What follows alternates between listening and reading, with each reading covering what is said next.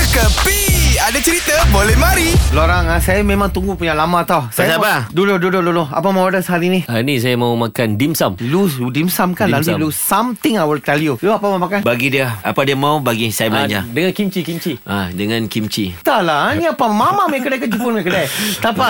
Okay. Ah, Bulgogi, push. bulgogi ada bulgogi. Bulgogi semua tak ada, tak ada, tak ada. Jangan, jangan, jangan. Lu ah, selepas saya tengok ada satu kejadian berlaku. Apa? Ini manusia surat tukar tau. Kenapa? Pasal apa ni? Kalau saya sebut daripada nama, ah, paling handsome di Korea siapa? Pak Jisung. Dia lagi atas sikit. Hmm, Dia kalau bukan Pak Jisung, Pak King Lot lah. Pak, tak ada, tak ada, tak ada. Itu dia parking dia main kereta. Itu? Okey, dah. Ah, aku tahu. Ah. Aku tahu yang ni aku tahu. Ah. Kau pun pernah jumpa dia Din Lee Min Ho. Ha, Lee Min Ho. Kenapa pula dengan dia? Elok je itu tu. Pasal apa? Kenapa? Dia punya Lee Min Ho sekarang sudah tukar satu bulat punya muka. Ha. Sudah tak ada handsome, sudah sebiji macam muka Radil macam punya muka. lah. Serius ah. Betul lah. Lee Min Ho dah gemuk. Surah gemuk sekarang dia punya peminat-peminat sudah surah question mark sampai tanya sama saya tau. Dia cakap apa? Pe- pe- Dia punya fan-fan cakap apa ni? Aneh kesaka saya Itu tanya apa tau Apa dia punya muka ini macam sudah tukar Tapi rasa tak lah Itu gambar shooting lah kot Editing Tak boleh Tak boleh Ah, boleh. itu gambar sebenar dia.